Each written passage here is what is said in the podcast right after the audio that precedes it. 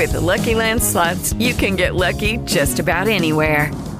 This is your captain speaking. Uh, we've got clear runway and the weather's fine, but we're just going to circle up here a while and uh, get lucky. No, no, nothing like that. It's just these cash prizes add up quick. So I suggest you sit back, keep your tray table upright, and start getting lucky.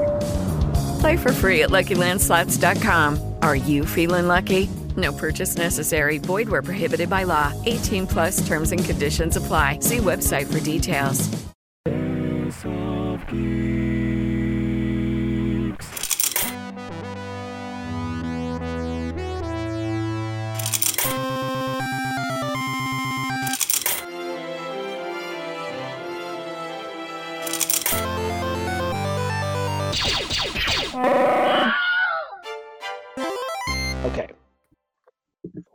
Thanks, Craig.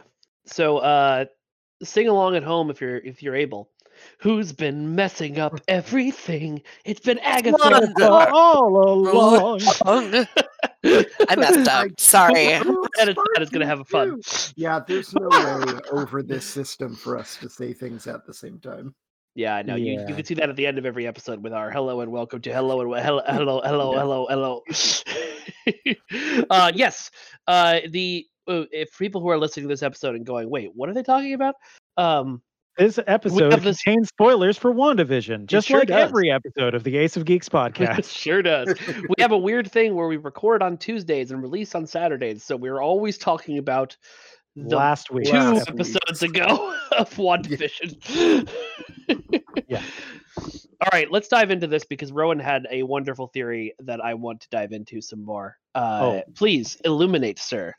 Okay, One so um I know that like okay, so I I read a Nerdist article and they were all like, "Oh, we know that that this Agnes Harkness character might be related to like whoever's been manipulating Wanda and creating this whole d- d- d- no, they're not fooling anyone. Agnes is literally Agnes has always been whatever Wanda needs whenever she needs it.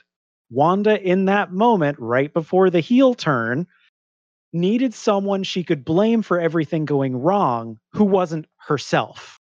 Cue Agnes Yeah. being a witch Ooh. with a weird palette swap of literally Wanda's powers.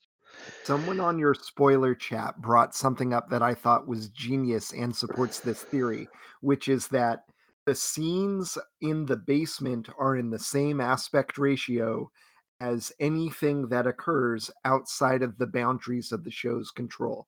But as soon as the Agatha reveal occurs and the song, it's all back to the show's aspect ratio.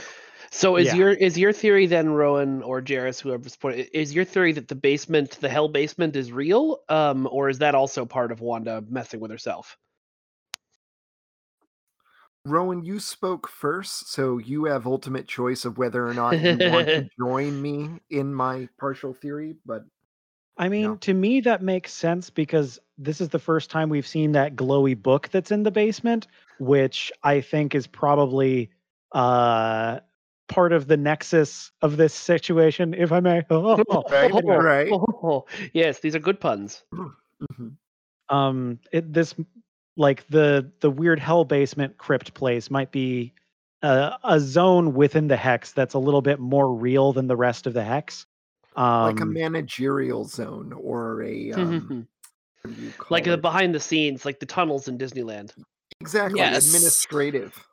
yeah and my my assumption is that either the book and that room are part of the catalyst of how wanda did this in the first place or they are like you said kind of an external to her managerial side thing because like there are a bunch of moments in the show especially in like later episodes where people specifically turn to Wanda and they're like do you do you want me to do that again or like Herb in the episode in the Halloween episode turned to Wanda was like are you do you want us to change anything Yeah, yeah. Yeah. I, I think that- I, I- it may be too that as Wanda becomes, because I think right at the beginning when this for all first started, Wanda may not have been fully aware of what was happening and what she was doing because she keeps saying that she didn't know how she got here and she just kind of decided to roll with it.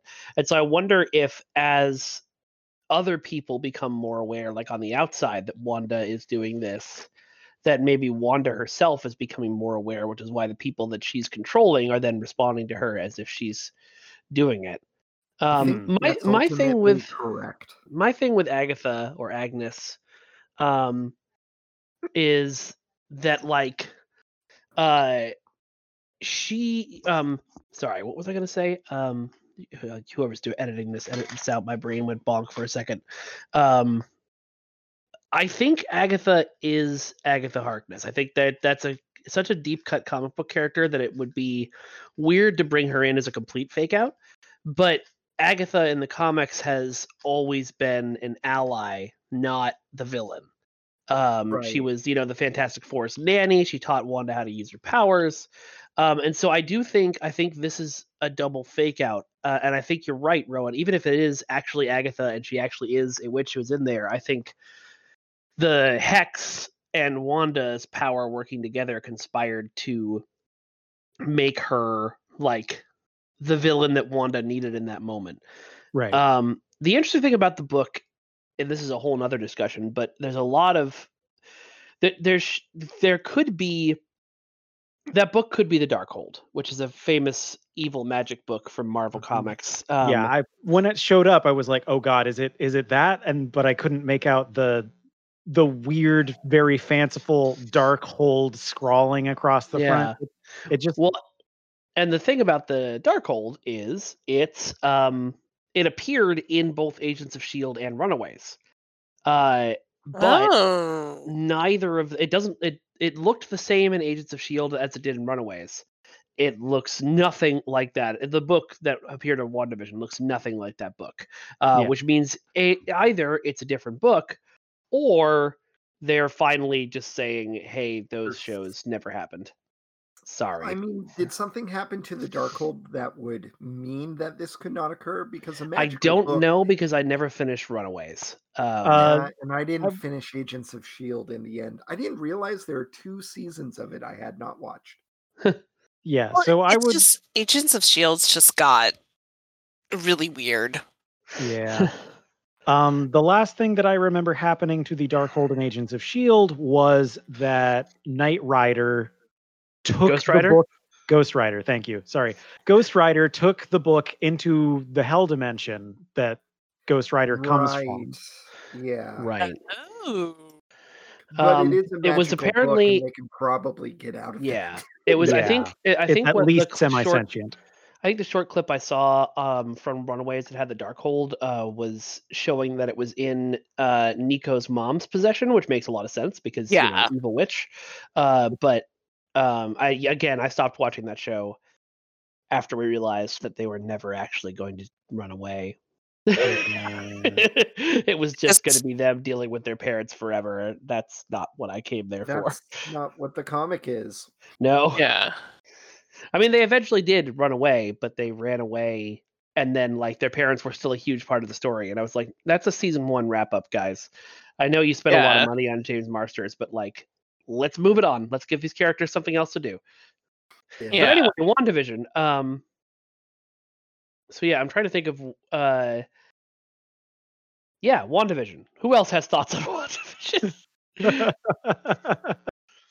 I just love how um they I, I just love how accurate they're being to the era of sitcoms and also like True. The character of Wanda and Vision it changed throughout the seasons cuz like Yeah. she was like a spitting image of the mom from Modern Family, you know, like Yeah. how she kind of reacts to the situations and stuff. Um, and Vision was totally the dad from Modern Family as well. So, um, I really, I really do appreciate that. But now we're getting like things are getting weird, so it's going to be interesting to see what happens. And, and also, I just, I just loved that it was Agatha all along song. Oh my god, it was so good. That was just the so best. perfect. That was yeah, that was the magnum opus for um Robert and I forgot her name uh again. Kristen, Uh, Kristen Lopez, the uh the songwriters for this. Yes, Uh, folks, Oh, that was the Frozen people. happy. Yep. Oh, that that's was the Finding. Nemo the musical people. Yes. Huh. Okay. Uh, yeah, they've written all the theme songs for for the show. Mm. It was very pitch perfect. I really love the kicking the kicking the dog trope. Um, Yeah. It really feels like when the hexes artifices are strong, narrative shit is turned way up. And Yeah. like Yeah. all of these weird tropes get woven in, these like looks and things. Uh, some people were complaining were a little thrown off because their uh, 90s show was a little bit more early 2000s than quite Yeah, they 90s. they It sort of skip because It was kind of Um, Malcolm in the Middle. yeah, like well, the uh, yeah. it, it was Malcolm in the Middle. I mean, not even kind of. Um, it was so. Oh, I just have to. Um, one thing that I was going to say that I think is interesting um, is that if if Agatha's here to help Wanda with the hex, like if she's uh if her jo- if she's trying to keep the hex up to drain Wanda for some reason, she's done an awful lot of work to take the hex down. Like she um she has been the one who's been most uh bringing things to Vision's attention that are Yeah. that make things don't make sense. And if she did kill Sparky, that was something that brought the brothers uh, the the brothers out of the universe enough that they were like, "Mom, resurrect him," um, Right. and which brought Wanda then out of it a bit. Uh, Honestly, it was regarding the death of the dog, like I was already pretty sure that Agnes had killed the dog. I just kind of assumed that Wanda made her murder the dog so that she could have this tender moment with her children where she tried to teach them about accepting death as a way of getting herself to accept death. And then the kids are like, "We don't have to accept death. You're God. Why would we accept death?" Yeah, and you know What- that actually, if if Agnes is or Agatha is actually trying to help Wanda, like really help her, like in the same way that um uh that uh Photon is, uh, Monica is, um then he has many names. yeah, so many, so many names, and Marvel keeps stealing them. That jerk. Uh, but uh, the um uh, then the- her all the things like killing Sparky could have been a way of making Wanda realize how like messed up she was doing, being like trying to get her to talk to her kids about grief and death, so that she herself would be forced to face what she was doing with Vision. Yeah, I I definitely see an aspect of that, but if they do it, I really would like them to handle what that was psycholog- psychologically like for Agatha. Like, Yeah. I think they're hitting us with a lot of good. It is not a good thing that is happening here. These people are suffering, but there are also Yeah. some moral dimensions that I think are not fully explored, and yet the show I feel is very much engaging us to ask those questions. Mm-hmm, yeah. Well, that's one of the things I really like about this show is the show's like, "Ugh, this is incredible abuse of power, but we're not going to just wash that over. Let's talk Yeah. about that. And also like we're not just going to be like, "Oh, Wanda's gone crazy, she's the villain." Like they they are deliberately being like, "No, Wanda's totally understandable in what she's doing. It's wrong, but there's more to it than that," which I I think is really dope. And Those are my favorite types of villains, you know, like because I mean it Empathetic. is it is kind of villainous that she's going against Vision's wishes, but like Bah, not but even so that was part. what's his face. So yeah, so so is uh True, yeah. which I think may have been done to give some sort of moral relativism a little to what she's doing. Oh, um, definitely. to Yeah. like gray it up a bit. So the thing that I remembered uh, is that Monica really concertedly engaged with the themes of this show and like to tried to speak right to um, Wanda's psychological journey that she supposed that she's having.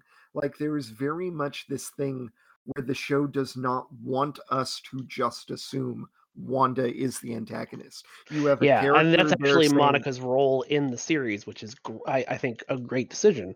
Yeah. Yeah, I ugh, there's just so many angles we could look at this from, and Yeah. a lot of it's great.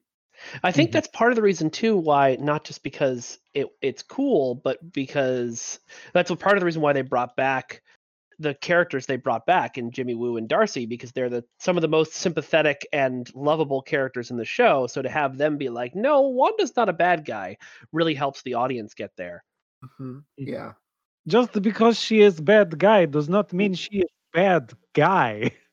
the show's also really hitting us with this thing where Marvel's like the conceits we're talking about are ridiculous, but instead of pretending like we're embarrassed about that, Yeah. let's have our characters really struggle and ask themselves god this most recent one in which vision is breaking through these multiple fourth wall pockets was so goddamn delicious for me. Because you get this character who's in a scene and in the middle of the scene says you know what? This conceit is i'm done with this. I don't want Yeah. to be in this scene. It's and so then uh, and then the most interesting part about that too was when he took his microphone off and left that interview then he Mhm. was back in the car and could fly away which like so what was even happening in vision's brain at that moment like Right, like every single time, it's almost like the writing can see in The Office where they look like we're looking into people's heads, and in the show, they're like, yeah, it's actually in the people's heads. yeah Yeah, these these cutaway moments happen in a timey wimey fashion. Mhm. yeah it is interesting how the office turned that into just a way of doing sitcoms. Like it went from hey the conceit of the office like with the original british show was that this is a documentary about a you know british office and you know funny things will happen. And then the office in america didn't really bother explaining it much more beyond that and then through parks and rec and modern family it just kind of became some sitcoms have interview segments and cutaways and we're just not going to talk about it any more than that There is another show I will be bringing up today that does that in a really good way. what is that show uh, we can segue Um, so I've been getting into a few comedy series, and the thing that I just took a full body dive into over the weekend is the What We Do in the Shadows TV show. Mm, nice. Nice. I need to I need to watch that show. So The movie was so the movie was the best Vampire the Masquerade movie ever made. thought it was so and good. that- so here's the thing about the show: the show hits those tropes much, much harder. It is mm-hmm. very clear in the first episode that they know what LARPing is. They want us to see the in-show LARPers as almost like this joke of what LARPing is, and all the real characters are doing what real fucking LARPers do. It, so the very first episode is very much taking on the themes of the movie, and in that way, I wasn't very impressed. And then in the second movie, it was like a rocket The launch. second episode.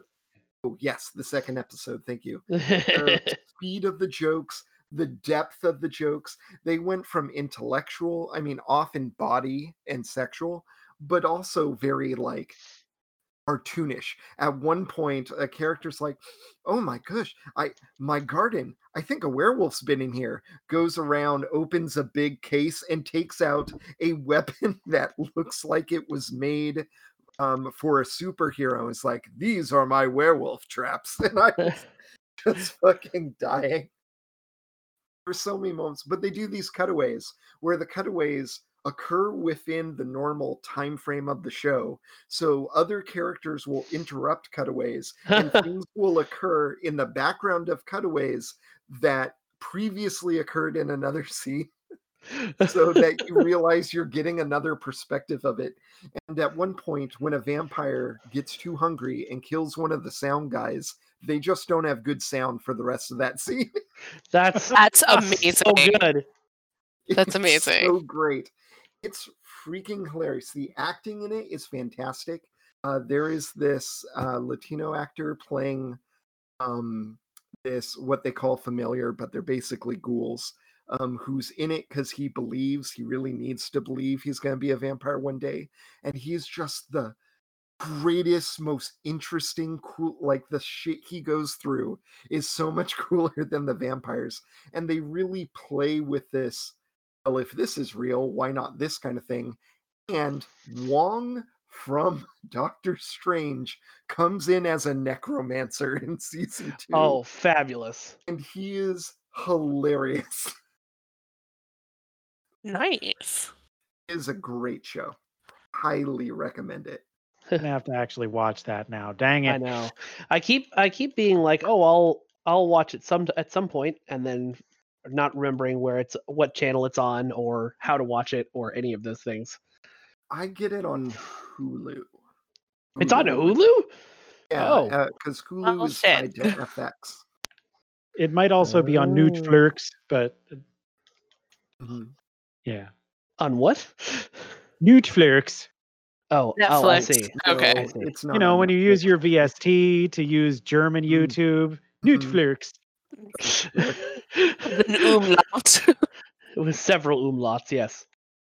Hey, it's still better than Nutflex. Anyway, uh, Whoa! You're right. You're right, and you should say it. uh, Jarys, one- keep yes. going. One of the characters is um, Colin Stevenson. He is the world's most boring looking man, and he is an energy vampire. And he can walk around in the daytime. Uh, he is not fully aware of all of his magical powers, and he consumes energy even from vampires by either frustrating them so much that they don't blow up at him, um, or boring people. Um, and he um, he works in a cubicle office where he's like, it's not really my work. I mean, certainly I need to get money to like pay my rent and stuff. I consider it just an all day going buffet. Oh my god. the little shit he does is so terrible. Uh, at one point, the writers are like, we don't really want him to be in this scene. And so while walking, he sees a sign and goes, Community Theater of Our Town with a Q&A afterwards. Don't mind if I do. Lord. oh god. He's so great. Um, yeah, the characters are freaking fantastic. Um, the characters from the movie come back, and they pull in a bunch of other actors who played vampires. I Um, I good. yeah, I, I've seen the vampire council scene, which is just incredible. it it really is incredible, and they also make fun of Interview with a Vampire a lot more than the original did, which is very good. Good. So- Good. We shall have to fire up the Hulu subscription we haven't been using for some time. I yeah, I almost never. I mean, no. yeah, we used it. You used it for the Masked Singer, but the Masked Singer fell into the trap that all reality TV competitions eventually fall into. Of man, we've seen this before, and now they're doing two seasons a year. Yeah. It's just too Um, much. So Mhm. I have uh recently this week gotten myself a uh, Marvel Unlimited subscription because I missed comic books and I don't have any space in my house for more comic books. right. Uh, You're not. No, it's very true. Um, and uh, through that, I said, "Oh, I would love to read the city where uh, the series where Kate Pryde becomes a pirate. That sounds great. Uh, it is great. It's fabulous. Mutant pirates is the best idea anyone's ever had. Uh, but then that led me into uh, the current crazy X-Men crossover, which may already be over in main comic continuity. I think Marvel Unlimited ha- gets stuff like six months after it's live, so, and so it's not finished for me yet. But it is. It's called X of Swords, and it is so weird and wonderful and so cool and such a deep like. Hey, you want to go? You want to go hard into mutant lore? Let's do it, buddy. Um, the uh, I don't know if you guys are all up on what's been going on in X Men since Jonathan Hickman took over all of the titles. No. But uh, okay, so basically, um, the X Men have uh, actually not just the X Men, uh, mutants. Pretty much all the mutants um, have created their own sovereign nation on the island of Krakoa. Uh, which is Okay. now a very nice and friendly island and not trying to eat anyone anymore. Uh, it is a, a guardian of mutant kind. Um, and uh, it turns out said guardian of mutant kind uh, was actually an ancestral home for mutants once upon a time, uh, and uh, was the original home of one apocalypse. Uh, so they they've Mm. taken over this island and uh, made it their their whole new nation um, because of the um, uh, because of the uh, the some of the stuff that's growing on Krakoa, they found a way to make these life saving medicines that they're basically uh, sending out to the world as um, uh, for primary if you want these medicines, yeah, if you want these these medicines, you have to recognize Krakoa as a nation, and you have to Right. recognize mutant sovereignty over that nation. And Uh, that's what we like to call soft power. uh-huh. Uh, and- which has been working out great for them. And uh, they have several rules on the island. One of them is kill no man, which I think that just means you know don't kill anybody. Only kill uh, mutants. yeah. They also have the um uh the, my favorite one of my favorite scenes that I've seen clips of uh is from when they were coming up with the three rules and one of the the they they asked Nightcrawler who's on their quiet council what uh what the third rule should be and he gets this kind of smirk on his face and says make more mutants uh which has led to I don't know if you guys have seen this going around the internet uh they released a um uh a um like map of where everybody's living on Krakoa, and uh, both Wolverine and Scott's rooms open into Jean's room. Uh, Oh, That's I awesome. finally recognize your solved. polycule. yep. Uh, it does it- make sense. the whole thing is interesting. They also have this really interesting and cool thing they've been doing with um uh they found they are combining several mutant powers. So there's like a mutant named Egg whose power is creating unfertilized eggs, and another mutant named uh Healer, I think, uh whose power is Oddly uh, specific. yeah. Um it's a weird power, but it's not the weirdest I've ever seen in X-Men. Um Oh yeah, there have been way weirder. uh, but anyway, there's five different X-Men who combine their powers through a process um, with Hope Summers powering them up uh, to be able to resurrect the dead. Uh, so anytime a mutant or an X-Man dies, uh, they are resurrected on Krakoa uh, via what's basically amounts to a, a sort of mystical, superpowered cloning process. Um, and uh, their uh, Cerebro is all over the world now and is constantly backing up mutants like personalities and memories so yeah, that if they die the bro. yeah uh so if they die they're just restored to the previous backup um Huh. which sometimes means you lose a couple of days, but- cause Some societal problem. it sure does um but it's it's really interesting because they you know they did a time jump to set this up so they didn't have to explain everything but they've gotten everybody on board the uh the quiet council uh consists of uh uh you know xavier and magneto um uh emma and kate pryde and uh, uh emma frost and kate pryde and um uh, Nightcrawler. Nightcrawler, um, uh, Mystique, uh, Mister Sinister, who has become an incredibly sassy bitch in his old life. Uh, that's it's great. fabulous. He's he's the he's like the the RuPaul of the X Men now. Um, and uh, of course, Apocalypse, who is now on their side because all he ever wanted was mutant supremacy. Uh, and this is exactly what he was looking for. So now Apocalypse is an ally, uh, which is all kinds of interesting Uh-huh. now leads into what all of this backup was just me leading you up into, which is the series that I'm reading now, which again is called X of Swords. Uh, welcome to Mike explains the X Men while his friends go, okay, what? um, Mhm. but uh, so it turns out that Krakoa is yes the ancient ancestral home of uh, mutant kind and all of that, uh, but it is also only half of the original ancient cent- uh, central home of mutant kind uh, because it was cut in half uh, to prevent basically a demonic invasion of the planet Earth. Um, and uh, Apocalypse was the one to stay behind and make sure Earth was defended, while his um, uh, his wife and his children, the original four horsemen of the apocalypse, uh, stayed behind on the demon-infested world to try and hold the demon army off. Uh, and so after generations of waiting um and wanting to you know fix this now that krakoa is finally in a place where everybody's okay uh apocalypse decided it's time and reopens a gate to the other world which is also uh the uh, place where avalon which is the source of captain britain's power and things like that live. Um it, it, they immediately find out that if you die in this what's called other world, you can't be resurrected. Yep. So if you die in uh, the game, you die in real life. Got it. Yep, exactly. Uh, so the the resurrection process doesn't work. Poor Rock Slide gets cut in half, and uh, I know, uh, and comes back. He comes back, but he comes back with no memory of who he is, or uh, and a lot of other weird stuff going on with him.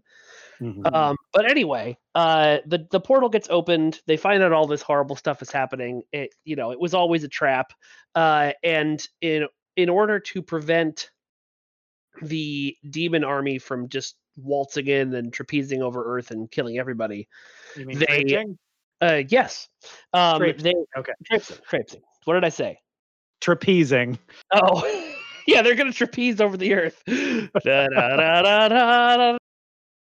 Anyway, um, they challenge uh, Arakko, which is the evil half of Krakoa, to Right, a contest of champions. Right. They fight Baraka. Mortal Kombat. Got yeah, it. yeah. It is. It is in fact Mortal Kombat, and I'm getting to that. This is my favorite part. Uh, and so immediately, um, uh, two of the uh, I think it's Polaris and somebody else on the other side uh, get smacked with a prophecy of 10 champions and 10 different mystical swords the champions must find in order to fight on each side. Uh, and so, like, some of them are, uh, you know, things like Captain Britain's uh, Sword of Might uh, or Illyana's Soul Sword. Um, Wolverine has to go to hell to find a swordsmith who's already died and is enslaved in hell. It's Muramasa to make him a Muramasa sword. Right. Um, the 'Cause uh, uh, Storm, original one, right? yeah, Storm has to break into Wakanda and steal a mystical Wakandan sword from her ex-husband, which is all kinds of awkward. Uh, uh, Doug, um, Doug from the New Mutants is chosen, and Warlock is his sword. So his robot friend is is his sword. Uh, but then they actually get into the contest, and it gets even more interesting because it's not just sword fights. Like the first one is a sword fight, and then it starts breaking down and gets really weird. And there's things like arm wrestling contests and a fashion runway show and Ooh. like an eating contest and it's it's bizarre and so much fun and so weird uh, mr It sounds- tries to lead a uh, uh, team behind enemy lines to steal the enemy swords and ends up getting so lost that he can't he doesn't even find where he's supposed to go until after the tournament has begun uh, it sounds very anime, and I'm for it. yeah, it's extremely anime, and it, it's like, uh, and it's such a like they do so many cool ways of playing with time. At one point, um, the woman who's hosting all of this, um, Logan decides that she's, you know, if she's taken out, then the contest won't have to happen and nobody has to die. So he's Wolverine. He just stands up and stabs her to the chest, and then the comic continues on through, um, uh you know her death meaning the contest is void the demon army invades they destroy krakoa the avengers and the fantastic four show up to help and are killed everybody Oh. dies except wolverine uh, the earth is turned into a blasted hellscape and then wolverine wakes up from the vision that he got instead of stabbing her because she showed him what would happen if he killed her Right. Whoa, yeah it's it's awesome that is good. Sounds like Anyway, really comics are great. leaning into how complex the Marvel uh, X Men storyline. Yeah, are. it's Mhm. really, it really, really is. And then when I caught up on that, I started reading Doctor Aphra, which is just fabulous. Doctor Aphra is an amazing comic line. It is. It's really, really good. Uh, I, I assume everyone listening to this podcast uh, knows about Doctor Aphra, but if you don't, uh, imagine a uh, a female Indiana Jones in the Star Wars universe, uh, accompanied by a very angry Wook- Wookiee and evil versions, uh, evil assassin droid versions of R2D2 and C3PO, uh, trapezing aga- uh, around the galaxy, trying to hide from Traipsing. Darth Vader. Traipsing. traipsing around the galaxy, trying to hide from Darth Vader, and uh, try. I'm going to call this episode "trapezing." Um, I was about to say. yeah, um, So and uh, uh, and stealing artifacts uh, from you know ancient cultures or stuff and selling them to the highest bidder because she's not a very good person. No, they really had her play evil Indiana Jones. Like if Indiana Jones worked for the Nazis, and it, it's really it knows what it is. Yeah, Mhm. it's great. Evil, evil C3PO and evil R2D2 are fabulous. They're just such wonderful characters. I I hope somebody makes a live Mhm. action version of it Mhm. so Anthony Daniels can just play evil C3PO Oh because I God, can imagine so him having way too much fun with that. At one point in the comic I was just reading, uh, Aphra tells him to torture somebody and then takes it back at the last second, and he's like, "Master, are you torture teasing me? I don't appreciate that." Torture teasing? torture teasing. Sounds like he's into that though. Oh yeah. He is. Um, they the murder droids that the Empire gets way more murdery. Yeah. Nice. Uh, all right. So yeah, that's been my wonderful comics of this week. Um, what about you folks? Hey Mei Ling, What's you want to talk about that Mars rover? Hell Well, yeah! so exciting. Um, so Percy landed safely on the planet, and like the footage that they res- released of like the actual view of the rover, like landing on the planet, was just incredible. Like, it honestly blows my mind that we get that clear of of footage. You know, um, it's it's just absolutely incredible and right now ingenuity the helicopter it's charging its batteries to to uh make sure that it can it can work and everything's just really exciting um space Someone is going to fly a drone on another planet on a delay. That is the most nerve-wracking thing I can think of. Mhm. Considering what happened last time, this is even dub- more double a success. It must have been so relieving. Last time? 2012. no curiosity went fine Are you thinking of the? What am I thinking of? You're thinking of the one that the uh, um the measurements were sca- messed up and it crashed into the planet. Yeah. That That's was like- nine. Yeah, that was a while ago. yeah that It was does seem like last 1999. year. and um i talk about that every freaking year in my science classes because i'm like guys units are important don't cost your nation billions of dollars because you didn't Mhm. do metric Also, don't Um, accidentally kill your pilots because you did the math wrong on it. I still just remember that one space shuttle program where they did like all of their all of their math was off just enough so that the ship went up and then immediately ran out of fuel and fell back through the atmosphere and smashed on the ground and exploded. Oh my god, I don't remember that one. yeah That one's not Challenger. That one's another one. Yeah. Yeah. And I mean, like, honestly, the amount of math and everything that goes into these space missions is freaking incredible that we can Yeah. even do this. Oh yeah. But yeah, it's still. mm, um, I just remember that that little factoid about the like the original NASA spacesuits had to be hand sewn shut by like Uh-huh. little old ladies because they were the only ones who could consistently get the tolerances right. They couldn't use Mhm. machines; Exactly. they had to use little old ladies who could sew. Yeah. Yeah, it's actually like that's such an interesting story because like the components in the computers too were uh woven excuse me were woven by knitters because they understood like coils and threads and they could they had the dexter dexterity to be that fine which Mhm. is just freaking incredible, honestly, if you Yeah. think about it. So what but- kind of new stuff are we getting from uh, Percy? Well, so Percy's main mission is to look for life. Party and have a good Yeah. time. Totally, totally. With curio- curiosity. Curiosity is like, yay, a friend. Um, Finally, I'm not alone. right? well, So sad. Someone gave me the language thing to talk to the Arab Emirates um, or the Saudi Arabian uh, robot. Yes. Yeah, so this this uh it, it's the Emirates, Yeah. um United Arab Emirates uh sent an orbiter. Um so they were the first ones to arrive and then Perseverance was the second one to arrive and successfully landed. And then the Chinese this is China oh man poor China. They've tried 3 separate times to um reach Mars. And the first time they they went with the Russians and well that didn't work. And then um the second time they tried to send their own spacecraft and it failed. And then this is their third attempt and they really hope that it's it's their first successful um orbit at least. And Mhm. then there's a lander and a rover in uh Tianwen 1 so hopefully for them they can finally join well technically they are part of the mars explorer club um which is only five nations actually which is kind of incredible.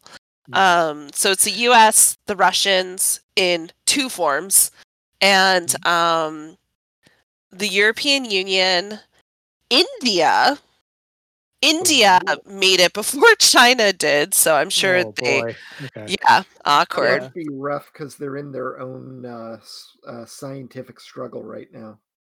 india India and China are competing against each other for which totally makes sense because Mhm. like india actually like got their stuff together and they put a satellite up around mars and everyone was like oh my god what um and they did it for very cheap too so It kind of sucks that we have like instead of having like a Starfleet thing, we have all of these like nations sort of even in the spirit of cooperation, kind of competing with one another. Yeah. Uh, Yeah, but at the same time, um, there is a lot of sharing, and like the U.S. has kind of dominated um, Mars, and I I think that's kind of just like a, a major push because we actually put a lot of funding into the early space programs. Mhm. Um, and honestly, if you guys have not read Hidden Figures, you need to. It is so flipping good. Mhm. Um, I mean, but I saw the movie. Do I really need to read the book? yes, you do, because the book is a lot better, and they include all the women, not just three of them. Anyways, um, yeah, I, I found out that there was like some pretty significant women who were left out of Hollywood because Hollywood wanted to keep it tight. And I'm like, Oh, oh, okay, God cool. damn. Mm, okay. uh, awesome. Uh, How so can we celebrate your uh, fight against uh, bigotry if we don't also exhibit the bigotry? right, exactly, we exactly. just So- really want to keep it to just three people because we're pretty sure the general public can remember three people. But if we make it like so many, Oh, they're God. just yeah. That was like I was reading a thing today. Um, do you guys remember the um, Mortal the movie with the Mor- big moving cities? Uh, Mortal In- Instruments. Is that Mortal Instruments? No, Mortal no, Mortal Instruments. Wait, Mortal Engines. That's it. Yeah, Mortal Yes. Instruments is the is the vampire one Okay. or whatever. Um, the uh, uh, someone's gonna get in the comments and tell me I'm wrong about that because I am. Anyway, uh, the um, email us. please we would love to hear from you um anywho the uh um mortal engines the main character in the book the main female lead um was uh really badly injured in a uh you know accident as a young woman or as a child. And she's described in the book as having almost like a two-faced look like she's missing an eye she's got this huge scar going down part of her face or maybe more phantom of the opera than two-face um and uh in the movie they put like this little itty bitty scar on her face and when they were asked about that peter jackson and the woman who directed the film basically justified it with well we wanted people to believe the male lead could fall in love with her Whoa. them. yeah Oh. That is What? rather No. like what Yeah. they did in Ready Player Yeah. One. no, no. That's yeah, no, you don't up. you don't get that shit in like Chinese cinema. In Chinese cinema, when they're like, "Oh, this female character has like a huge deformity, like a, a scar that she wears a mask to cover." When the mask comes off, she's actually properly really scarred up on that side. yeah. And then they still have the super honka honka come up and like touch that part of the face super tenderly, and you can see in his eyes that he's like, "I would have kissed you forever ago, and I'm gonna kiss you right now. You best believe." Oh god, it was like. Does anybody mind if I spoil Critical Role a little bit on here? No, no, go ahead. No, Rowan, are you go. caught up? I don't watch it, and I'm not going to. Oh, I it's thought too you long. did. Never mind. I'm sorry. I Yeah. was thinking of somebody else.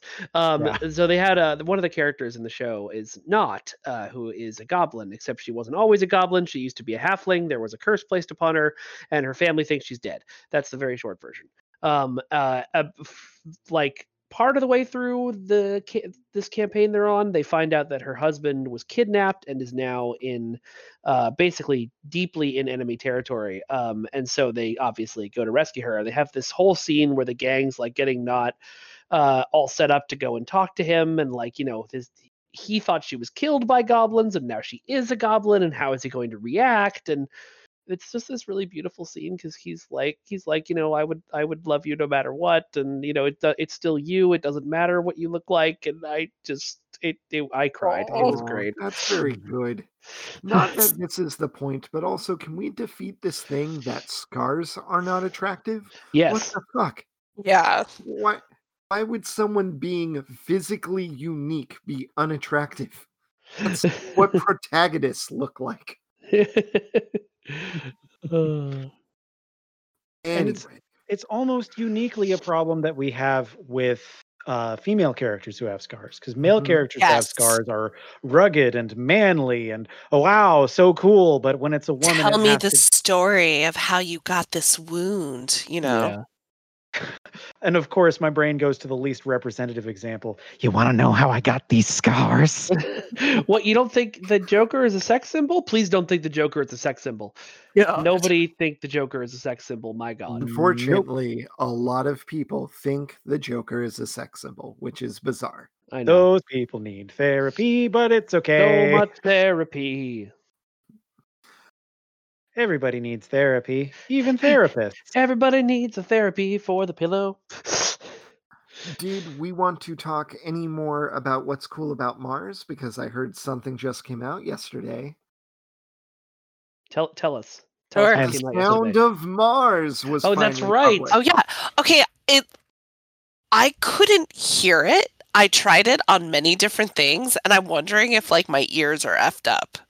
I, I it's not put it much. I mean, I just heard a like, I I just heard like a you know, like a uh like it's kind of a, like a low whistle sound of wind or something.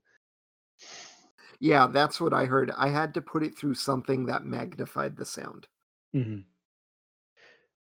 So yeah, now we have the soundscape of Mars for all of those. It's and really Uh, amazing panoramic shot that came out today. Oh my god, it was so gorgeous. The coolest one uh by far was the uh the one that came out um 2 days ago, 3 days ago of the actual footage of the lander landing on Mars.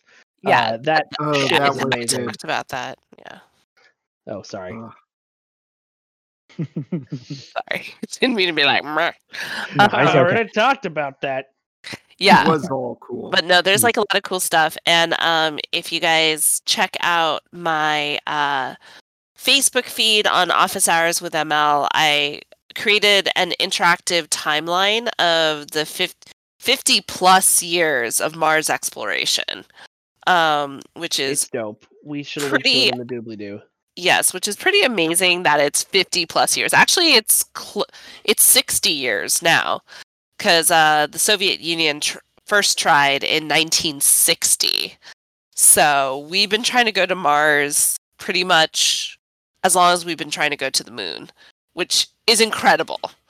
But yeah, and it makes sense why we would. It probably is the most stable um, sort of. Uh, Well, and it's also the can reach. Closest, you know? Yeah, so- exactly. yeah. And it's not a gas planet that's going to kill us, Yeah. Venus. And I'm we're not going to let you Venus. fucking capitalize it, Musk. Yeah, Yeah, seriously. It's not happening. We're also, and not that it has anything to do with Mars, but just stop trying to recreate the company town. People, Yeah, companies are not seriously. governments. Knock that off. Yeah, knock that off right now. Uh, but that is Um, kind of what he wants to do on Mars, which is why it annoys me so much. It's like, oh, we'll just, you know, people can c- come and if they can't pay their way, they can just work it off. No, That's No, we're not doing that. Faction. yeah, Not like yeah. the expanse, basically. pretty much. I mean, yeah, the Belter as yeah. I mean, actually, I think that might be why Mars is independent. Um, Yeah, they had a, like a war for that. I think. yeah, I haven't They got looked they're there, at all it. they proud built the stuff, they realized it sucked and that they should own it, and then they did something about it. Yeah, yeah. If I mean, I guess I I I w- don't mind having a glorious proletariat revolution on Elon Musk's Mars, but I would prefer why not to have the Elon Musk wait? part. Yeah, What- right. Let's just do it now. But what better planet for it to happen on? It's the red planet. Ah. we can make this planet red too. Um, that wasn't a Mm, violence thing. uh, Don't make it a It, do- it violence. did sound like a violence thing, though, so I'm glad you clarified. I was speaking more politically. Um, I do have one more show to talk about. yes, Okay. talk away. There has been a show on sci-fi that Oh yes. has blown my ever-loving mind because of the way that it works so smoothly. And it's called Resident Alien, and Alan Tudyk plays the role that was made for him in this. And the thing that I truly love, the thing that gets me, is in the first episode, this is a minor spoiler, you think, wow, is this character just a vehicle by which they can get Alan Tudyk to be a dick? I don't know if that's exactly why I want to watch. And then in the end, they're like, no, the alien's actually an anti villain. You're supposed to not like him. He's going to just try and destroy all humans. Anyway, he's your most sympathetic character. Move forward. Oh god. Oh not no. most sympathetic, not most sympathetic, primary sympathetic character. Like Okay. and uh, like he gets into this incredible conflict with a eight, nine year old boy who knows he's an alien, and this alien cannot ever get best this boy. Um, he tries to kill so it's kind of Invader three- Zim that way. yes, he tries to kill this boy three different times. At one point, he goes to his house and cuts his bike's brake, but because he is the town's doctor, they then take him to go see him, and he has to have his failure rubbed in by this boy while he's like taking a look at his leg. It's freaking hilarious. The thing Um, is, Alan Tudyk is just amazing at those types of parts because I can actually just see his face during that Yes. scene. Like, never having seen the show, I can see what he's probably doing as this boy is just like, sucks to be you, doesn't it? I have They wanted to do a watch this show so bad, and I I keep forgetting to. And it's the first two episodes are free on Hu- on YouTube. I should really just do it. All of the episodes are free on the Sci Fi Channel website. Ooh. Uh, But I can't watch the watching it. website in bed. Ooh, You have a phone. You gotta use a, a book for uh, what do you call it? A laptop for that or something. Um, you got to use a book to watch your TV show. yeah, that's right. You know, one of those computer books. Um, yeah. So something cool about this is they use him to make very like darkly humorous and sarcastic comments about race in that he has no idea that any of the things that he is looking at would be weird. For instance, the mayor of the town is a very um, uh, social justice conscious white millennial. The sheriff is a uh, Gen X um, Walker, Texas Ranger like um, sheriff who is a black man who is trying to hit this no, I am a red state sheriff in every possible way. And they are incredible comedic duo, and the alien has no idea why any of this would be funny. He also, not half, but a good cross section of the characters in the show are Native American. And when his Native American friend brings him to the reservation to give medical help to her aunt, um, he like um, is very careful about consent when he describes what he's about to do. And he asks, "Is would it be more comfortable? Can I do this?" And she's like, "Sure." I've never met a white man I couldn't trust. And he gives no reaction because he has no idea That's why excellent. that would be funny. And then when they're driving home, the music she and her uncle put on with this alien looking white guy in the back is reservation rap. And it's fucking great. oh, that's awesome. The whole show is fantastic. Um, and also very, very sweet. Very sweet. Characters Despite the child imperfect. attempted child murder. Yeah. Oh my god, the it, are am I supposed to root for this character? He has this funny thing where he finds the ki- some the kid investigating him in his house and they're not moving and he reaches down to check their pulse and goes, "Oh no. They're still alive." Now he has to take care of them. it's so cute.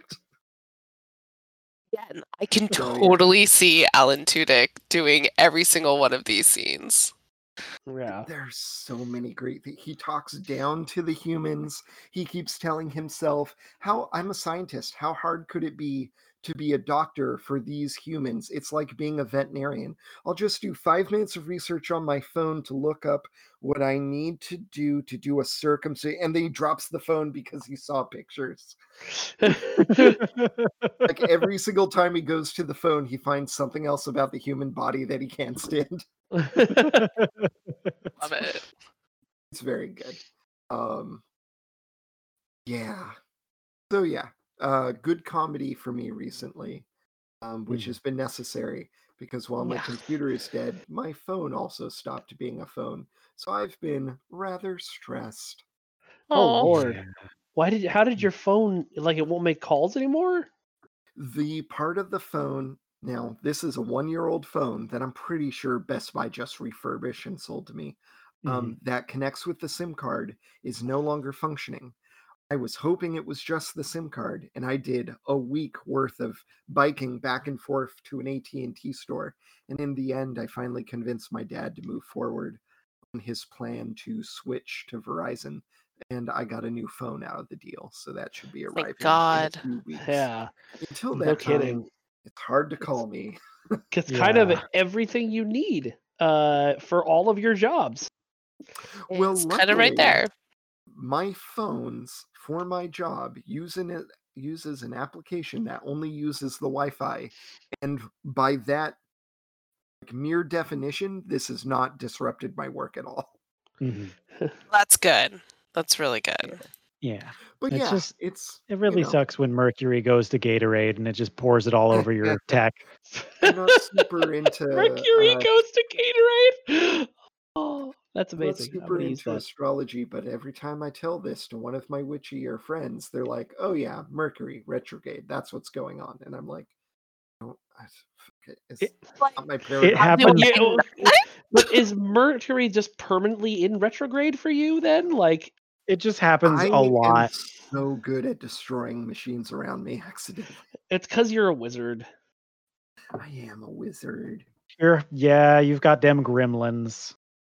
Gremlins in my phone, gremlins in my computer. Looking like a not fool with your gremlins in your phone. Sorry. Oh no. Uh, it's not like I've run it into the dirt over 10 years of playing video games that are well beyond its design capabilities. No, you used it How's for- Cyberpunk running on Right it? now, not at all. yeah.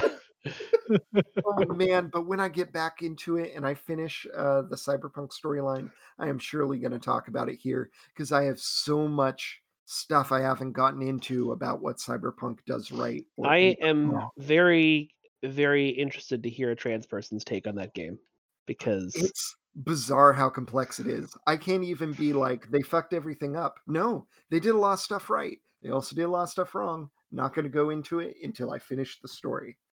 And al- honestly, it's it's probably just as well that like even in spite of all of the massive inconvenience of having your computer do a bork, um, it's probably just as well that like you have some enforced time away from the game because by the time you get back to it with your new computer, they'll have theoretically patched some more stuff. yeah.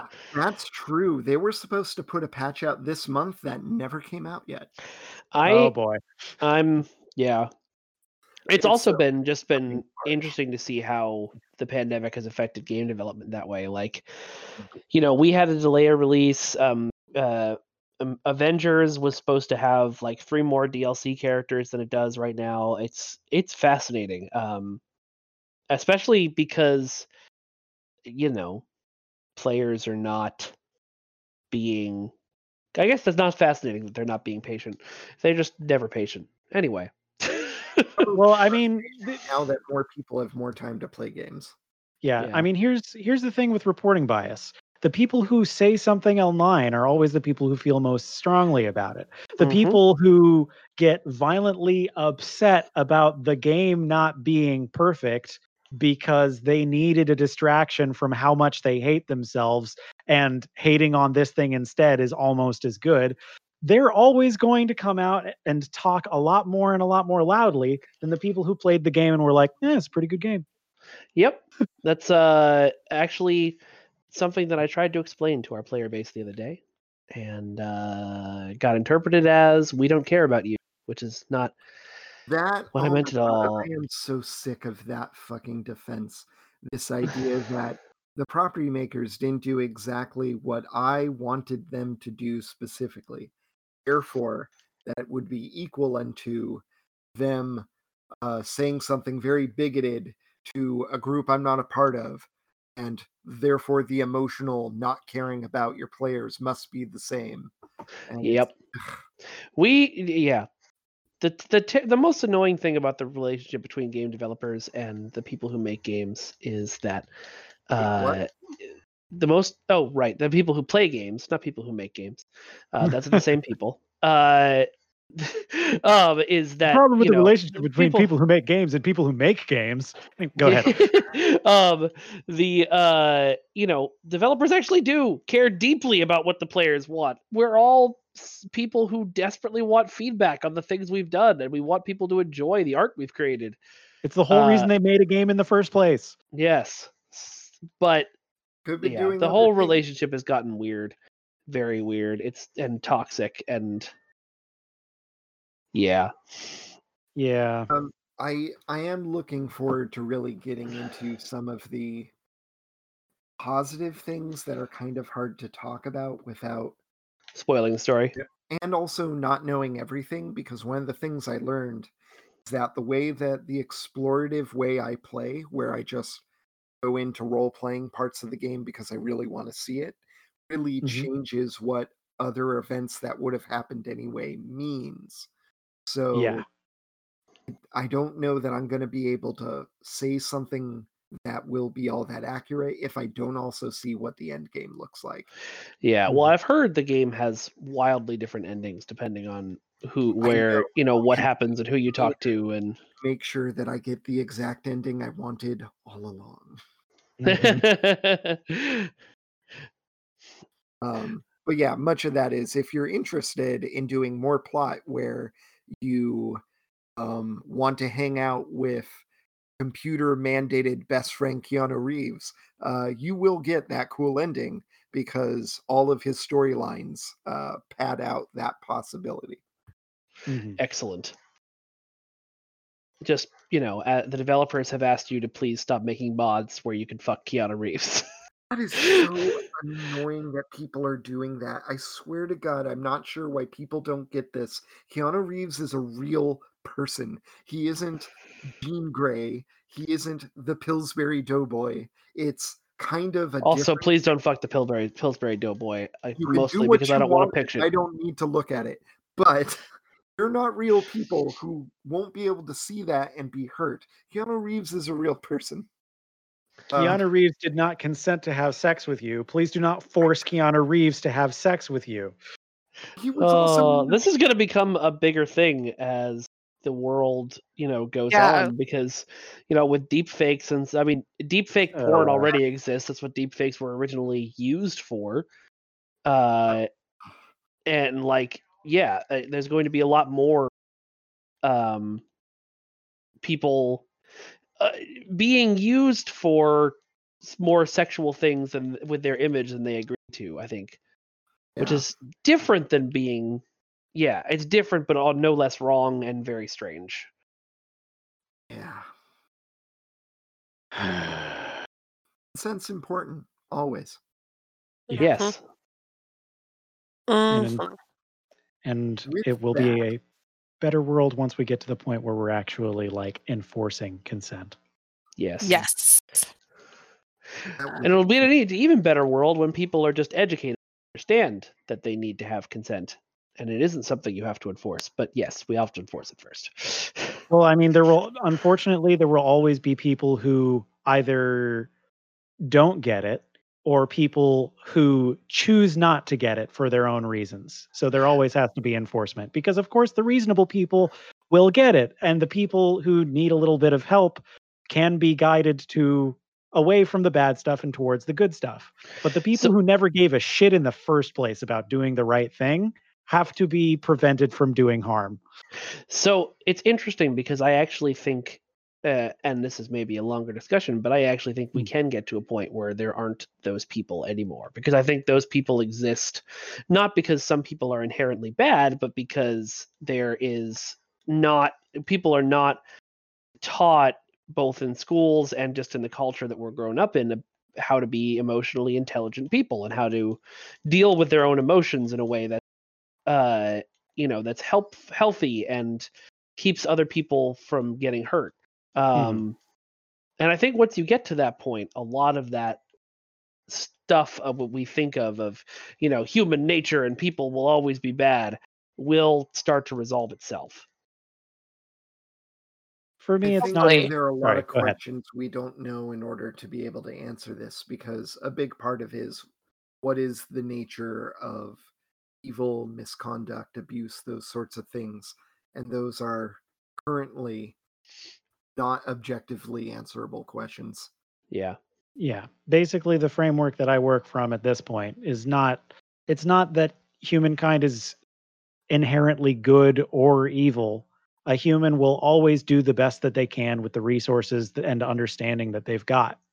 And that doesn't look the same for everybody. It looks similar for a lot of people but not everyone has the same resources to start with. And so where they end up ends up being very different in terms Yeah. of what in terms of what strategies they think will work based on their experience. right um and i'm not saying you can normalize everybody's experience uh, and i don't think Yeah. you should but no, I, you should am, because yeah that'd be bad uh, but i am saying i think you can normalize teaching a teaching of empathy to us to enough of a point where this sort of thing no longer is that sort of thing no longer is an issue yeah, That would be really good. yeah. Something They're to work working on it. They're Yeah. working on it. There's there's schools that are working on it. There's a lot of research into emotional intelligence right now and its effect on bullying in schools and how Which you know great. teaching kids how to how to manage actually just eradicates uh bullying pretty good. Yeah, and This, I this thing that we were told would never go away and was just life and growing up uh, it seems to go away when you teach kids to not be jerks. yeah, which is pretty cool. Remember my rant last week where I was talking about fixed mindset, growth mindset? Uh-huh. Yeah. Uh, I did some, I did a little bit of looking around on the internet because I was like, okay, so there must be some kind of relationship between growth mindset, fixed mindset, and like locus of control. Because, like, internal locus of control, you basically believe that you are able to affect your world. You can make a difference based on your actions. External locus of control is I can't affect anything. The world affects me. I. Ah, this is the question you asked on Facebook. Yes. So I was like, okay, if you can start at a fixed mindset but then move to a growth mindset, does having a growth mindset also affect locus of control? Because you'd kind of have to think that it would. Because if your actions can result in you going from a point where you can't do a thing to you can do a thing, like that's that is the definition of empowering. That should make you feel like you can actually change things, significant things, important things. And there is research as of last year, at least a little bit, to support that, like generally speaking, uh, there are interventions that can be done on at least college students, whereby if they started with a fixed mindset, they can be moved to a growth mindset, and then their mental health improves and their grades improve. And just I'm really glad to be going into the field that I'm going into. Yes, thank you for going into the field that you're going into. With that, should we talk about things we're looking forward to or other stuff that Actually, we Yeah. Mike I watched a movie this week that Oh, It yeah, you want to go into that? great, but it, It wasn't, wasn't good. bad. It wasn't okay. Anthony it was Mackie was right. awesome. Anthony Mackie was amazing in it. But um basically what it It's was called uh, it's called Beyond the Wire. It's on Netflix. yeah. It it was a definitely an anti-war movie mm-hmm. which Except also a pro-war movie. I don't think it was a pro-war movie at all. Maybe maybe a pro-military movie, but anti-war. Yeah, it, it was anti-war, but yeah, I would say that they were because usually, like in anti-war movies, like the U.S. military is is not portrayed in any sense of a good light.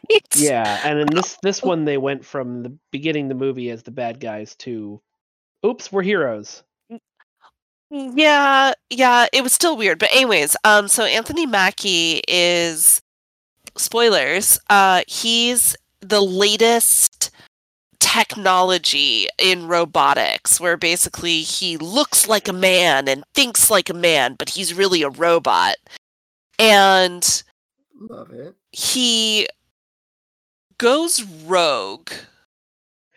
So okay, just to just to sort But of yeah, I just context to this, Ugh. the whole movie you're not entirely sure where he's going rogue.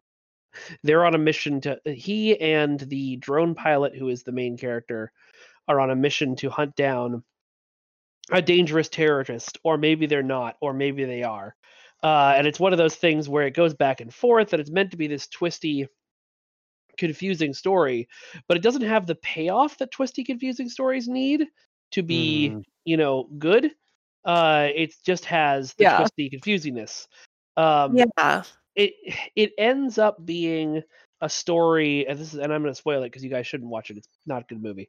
Um uh, but it uh it it ends up being a story about how um Anthony Mackie is uh convinced that war like the war that created him is bad and like war is bad and they shouldn't make more people like him because uh if they make robot soldiers then war will never end because p- lives don't need to be threatened anymore So- um So then his idea is to nuke the United States that will solve all the problems because by that will nuking sol- the United States, that Yeah. will make them think he's gone so rogue that they they won't ever build anyone like him again.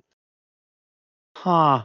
Yeah, it's it's Hmm. weird, and they which I'm like, You don't often most see a movie that ends with "So why not terrorism?" yeah. Uh, I mean, the main character stops him, and the main character who was a like sort of scared cat the whole movie suddenly becomes a gun-toting badass just so he can stop Anthony Mackie's character.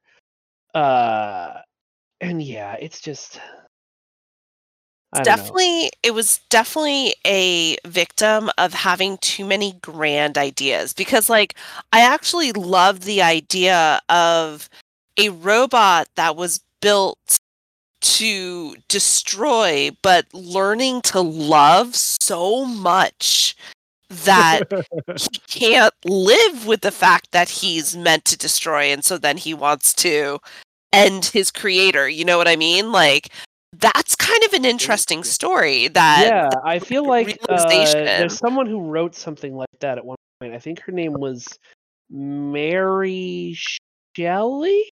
Okay, hold on. he on. did not love it well yeah Oh, he actually wanted love. he wanted did to not- but also Yeah. also the monster was not a robot um it was uh what what are robots flesh. but Frank modern Frankenstein analogs? I, I will point out the original robot was a lot more like Frankenstein than a robot as we normally think about it. Mhm. Yeah. But um so yeah, and like the idea too was that the main character was a drone pilot, so he was detached from war and you know didn't understand what the war was like really doing and like how it affected people. And so like he gets sent to this war zone, which is supposed to be in the future. But I was like, this is just the Bosnian uh, Kosovo crisis. like, Mhm. Yeah. and, Yeah. and it, it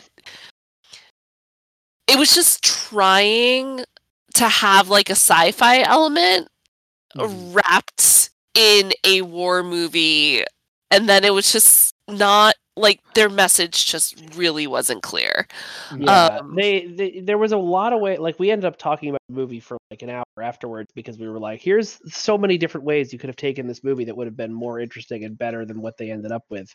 Um uh but you know, um it- it's one of those, you know, you see these it, it, it's the kind of movie that in the days before Netflix you would have grabbed off of a, the shelf at Blockbuster because the cover looked cool and gone, well, I wish I'd watched something else tonight, but you know, I, I only have the one movie that I brought home from Blockbuster, so I can't watch anything else. Whereas I know nowadays, you exactly don't have that you don't have that problem. So watch something else. Go Yeah. watch Almost Human again. Yeah. For more of the same themes, but done much or better. Like deus ex machina or uh, no yes the movie- I wanted to watch uh, E.T. We have a perfectly Oh, good X- Mac it- and me at home. Ex Machina, you're right, babe. machina sorry i was like Yeah. deus ex machina is the device um, Yeah. but yeah so yeah kind of disappointing we used our one movie night to watch it and we were just kind of like why do we watch the whole thing like we have a system We- we You were watched the whole waiting thing to be because we kept expecting right. Well, the way it's set up, you expect a twist coming, and you expect the twist to be something more than it was. than it was yeah it's Mm. just yeah so um yeah that's that's that but um Was that your Yeah. thing for the week, or do you have another thing you want from this week? uh, that we like did this week yeah, you know that you did this week that you were excited about. The way we end the show, you know, the Uh, show we've been doing again for five or six weeks hey now. you know what uh yeah no mostly i was just really jazzed at the rover landing and it's always so cute to see a room full of engineers and nerds like getting Just so lose their excited, minds. like Mhm. the the tension in the room was kind of like intense and the best part was um one of the lead engineers he was kind of doing like talking head stuff but he was like legit shaking he was so nervous Mhm. and then you could also hear him come over the the thing of yes yes okay uh-huh yeah it's so great because That's he wonderful. Aw, He man, like- I do that. Yeah, he, he just kind of looked like someone's granddad who was, you know, kind of like he "Come on, was. He was Pete." Percy's granddad. Yeah, it was it was it was really really sweet, and also I really really appreciated um that the face of the Perseverance landing was an Indian woman. Um, so a woman and a woman of color, which is amazing, and there was so many. It was a much more diverse room than even Curiosity. Cu- Uh, sorry, Curiosity.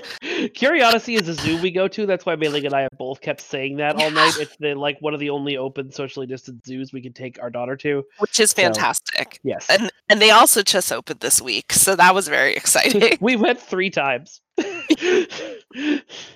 worth it. Worth it every time. yeah. Um so yeah, that's that's me. Well, Disappointing movie, exciting scientific achievement. Space. Um, well, I will, as always, uh, tell you all about the game I was playing while I was recording this podcast. Uh, it is, of course, uh, for the second week in a row, Marvel's Avengers. Uh, I have now beaten the main campaign. The main campaign is amazing. Uh, if you didn't want to buy this game because of all of the like extra stuff that comes with it, of like you know it being a multiplayer and it being kind of a games of service and uh, all of that jazz that I understand. Um, go ahead and wait for it to go on sale, but then buy it for the, the campaign because the campaign is fabulous, just incredibly well done. A really good Avengers story. It gets all the characters perfectly. Kamala is just absolute perfection. Uh, and now I'm into the DLC, and I've unlocked the first DLC character, who I'm playing as right now, uh, who is Kate Bishop, and is Ooh. fabulous. Uh, she stole AIM's teleportation technology, so I am teleporting all over the map, shooting explosive arrows at people and bashing them with a katana that I have for some reason. Yep, Oh. sounds like Warframe. uh, Warframe, but less grindy. Awesome. Warframe, but with a with an intelligible story. I, mm, yeah, yeah. I know, I know. I'm sorry. I mean, I Warf- think that means you're going next. okay, sure. Um, so I yeah, I am struggling with my classes, uh, doing my last Mm. uh bit of my capstone work, which I have a lot of in this the very last week, uh, which is not great, and it has added quite a bit of stress. But in the meantime, what I've been doing to try and take my mind off of that stress is that one night I just watched an incredibly large number of Andrew Huang videos on YouTube. Uh, Andrew Huang is a Canadian uh, music producer who puts out uh, pretty funny and engaging uh, videos on just like how you can get into music production, what some uh, good programs and good hardware are. Um, I watched a really stupid video by him where he talked about his process for coming out with a song called Sparkle Mountain, uh, where Okay. basically he admitted at various points that like while he was making the song, he kept going back and forth between feeling like this was the coolest or else the stupidest thing he had ever created. Um, and it has it has a music video which is extremely trippy. Uh, but it was it's it's a cool song. Anyway, from there I I got into watching first his video about how he set up his in his studio. He has a modular synthesizer that looks like it is the entire wall of a spaceship. Nope. Nice. I think we know what a synthesizer is. Yeah, but no, this I, it's it's big. It is Yeah. big. Um, and so there's a It's there's a video where he actually big. yeah Oh, where he actually talks about like what is a synthesizer, how do you do it, How Uh, do you synthesize? yeah and showed off the synthesizer a little bit of what you could do with it which include which included stuff like oh i can take some plugs and have this thing manage this thing but then i can also have this thing manage another thing and plugs one plug into the plug that's already plugged in and then the other end into something else and i was like wow Your entire mind was blown. it did explode um Yeah. and you know watched all of that stuff and he was like you know obviously modular synth on this level is something that you only do if you want to live in a spaceship i wouldn't personally recommend it. What you're looking at is more expensive than my car. Uh, if you want to get in if you want to get into it cheaply and then he had another video with a bunch of like little things and demoing how they work together and then he introduced a software called phase plant which is way more affordable and lets you do it digitally basically from the Ooh. yeah yeah Which is because that's you know synthesizers are pretty much digital anyway. So Well, yes and no, because like the hardware is literally just here is a thing with some knobs and some outputs. Uh, electricity go through the thing. You can make electricity go faster or slower. electricity you- go burr. Yes, if you make the electricity go burr enough, it starts making sound, uh, which is that like audible sine wave, etc. sound. Uh, if you make it go slow, it can add like a to another sound. It can add modulation. It can like add a beat, uh, all kinds of cool stuff. So that you know, if so, if you have phase plant, you can digitally create your own instruments using the same principles as you would if you had a piece of hardware to do modular synthesis with. Uh, so I was very excited about all of that. That is stuff. awesome. Yeah. Um.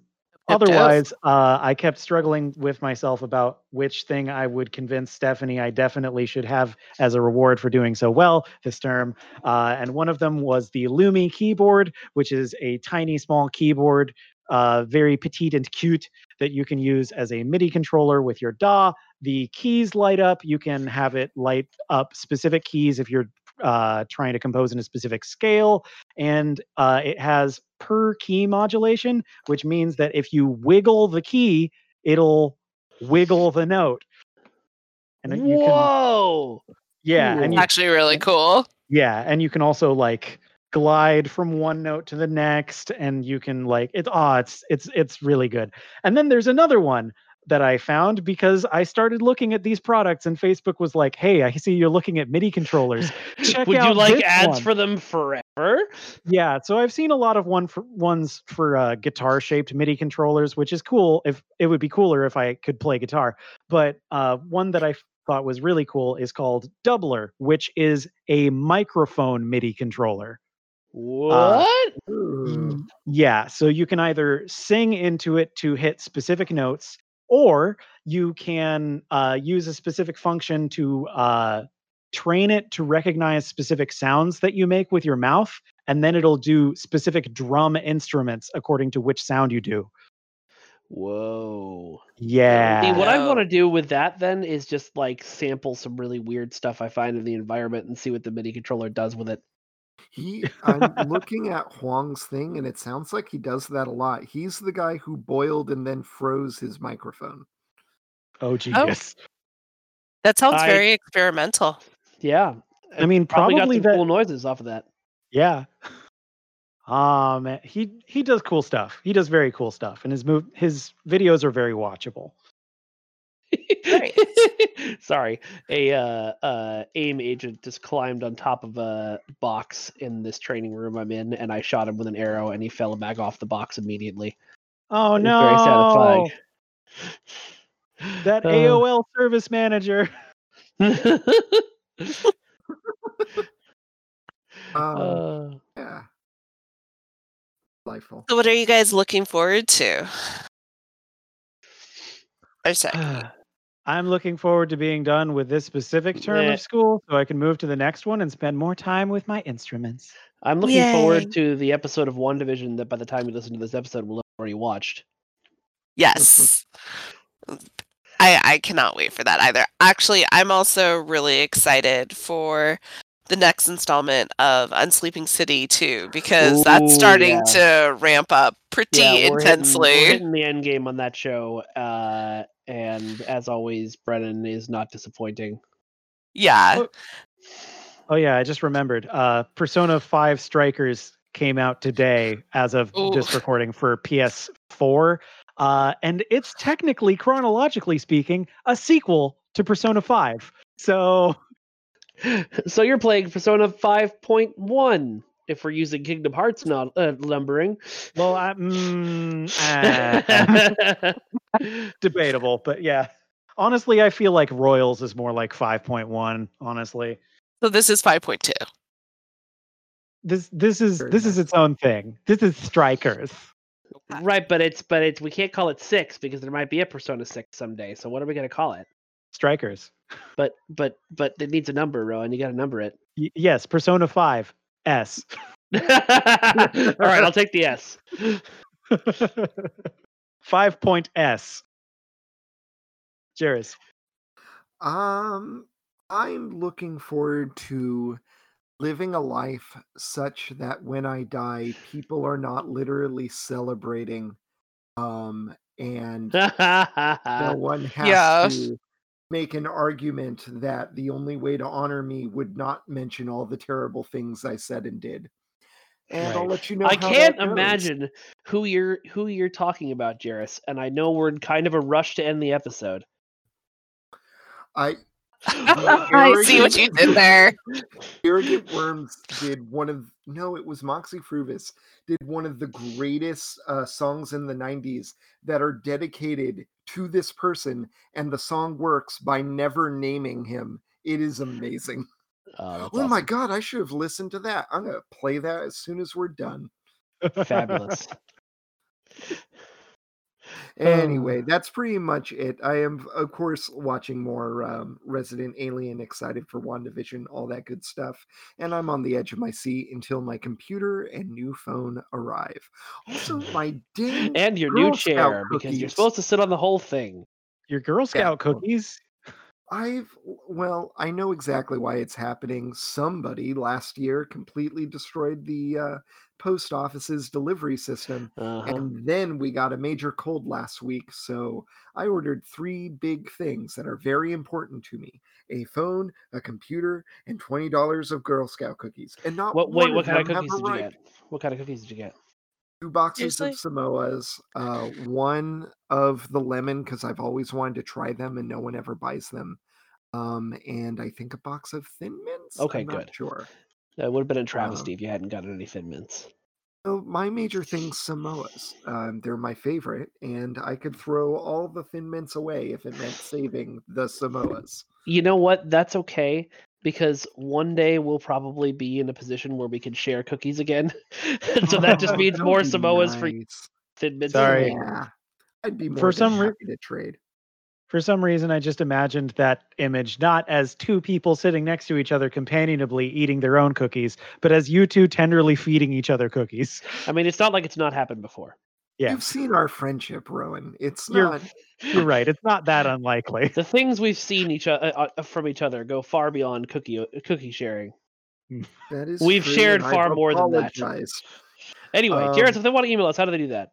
Email us at A-C-E-O-F-G-E-K-S-P-O-D-C-A-S-T-I-N-G at gmail.com. That's Ace of Geeks Podcasting at gmail.com. You can find us on Twitter at Ace of Geeks, uh, on Facebook at um uh just search for the Ace of Geeks and you'll find us. You can find us on Apple Podcasts, Stitcher, Spotify, all of those lovely places where people go to cast their pods. Uh, my name is Mike Fadum, and you can find me on the internet at Vengeance God on Twitter uh, and at Broken Infinity Films on Instagram. Uh, to hi. I'm Ailing. You can find me on Office Hours with ML. Um, we do kind of on demand math and science tutoring. I stream once a week and I also make fun little YouTube videos. Um, the latest thing that I've put up is that interactive timeline of 60 years of Mars exploration. So do check it out on Facebook um, and tell me what you think. Anyways, yeah, that's me. I've been Rowan. You can find me at Rowan at theinternet.gov. You Please don't can't. Actually go to real the internet.gov. That may actually be a real website. Probably Yeah. is. Also, I wanted to thank everybody who emailed us since last week, uh, especially Google. Thank you very much for the security alert. Uh, oh, thank you, thank you. We we were glad to know that you're still listening to us, Google. Seriously, if you're one of the people listening to the podcast, just just let us know who you are at least. We want to know who you are. We want to know you. We want to like know you, not in that I, way. I understand. I understand if if hearing those words makes you feel shy. Uh, email us as anonymously as possible with the message "I'm behind you," and we'll get the picture. It's okay. The picture being you behind us. That's what we'll get. All right, not um, making this any longer than it already is. Um, the very last thing we have to say is a very hearty Hello, and welcome to the Ace of Welcome Geeks to the podcast. Ace of Geeks Podcast. podcast. All right, let me get off of Avengers so I can stop us recording.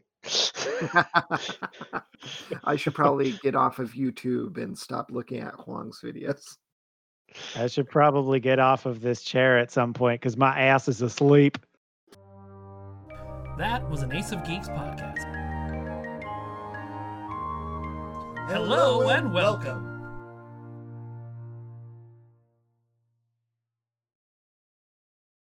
It is Ryan here, and I have a question for you. What do you do when you win? Like, are you a fist pumper? A woohooer, a hand clapper, a high fiver. I kind of like the high five, but if you want to hone in on those winning moves, check out Chumba Casino. At ChumbaCasino.com, choose from hundreds of social casino style games for your chance to redeem serious cash prizes. There are new game releases weekly, plus free daily bonuses. So don't wait. Start having the most fun ever at ChumbaCasino.com. No purchase necessary. Group. Void were prohibited by law. See terms and conditions. 18 plus.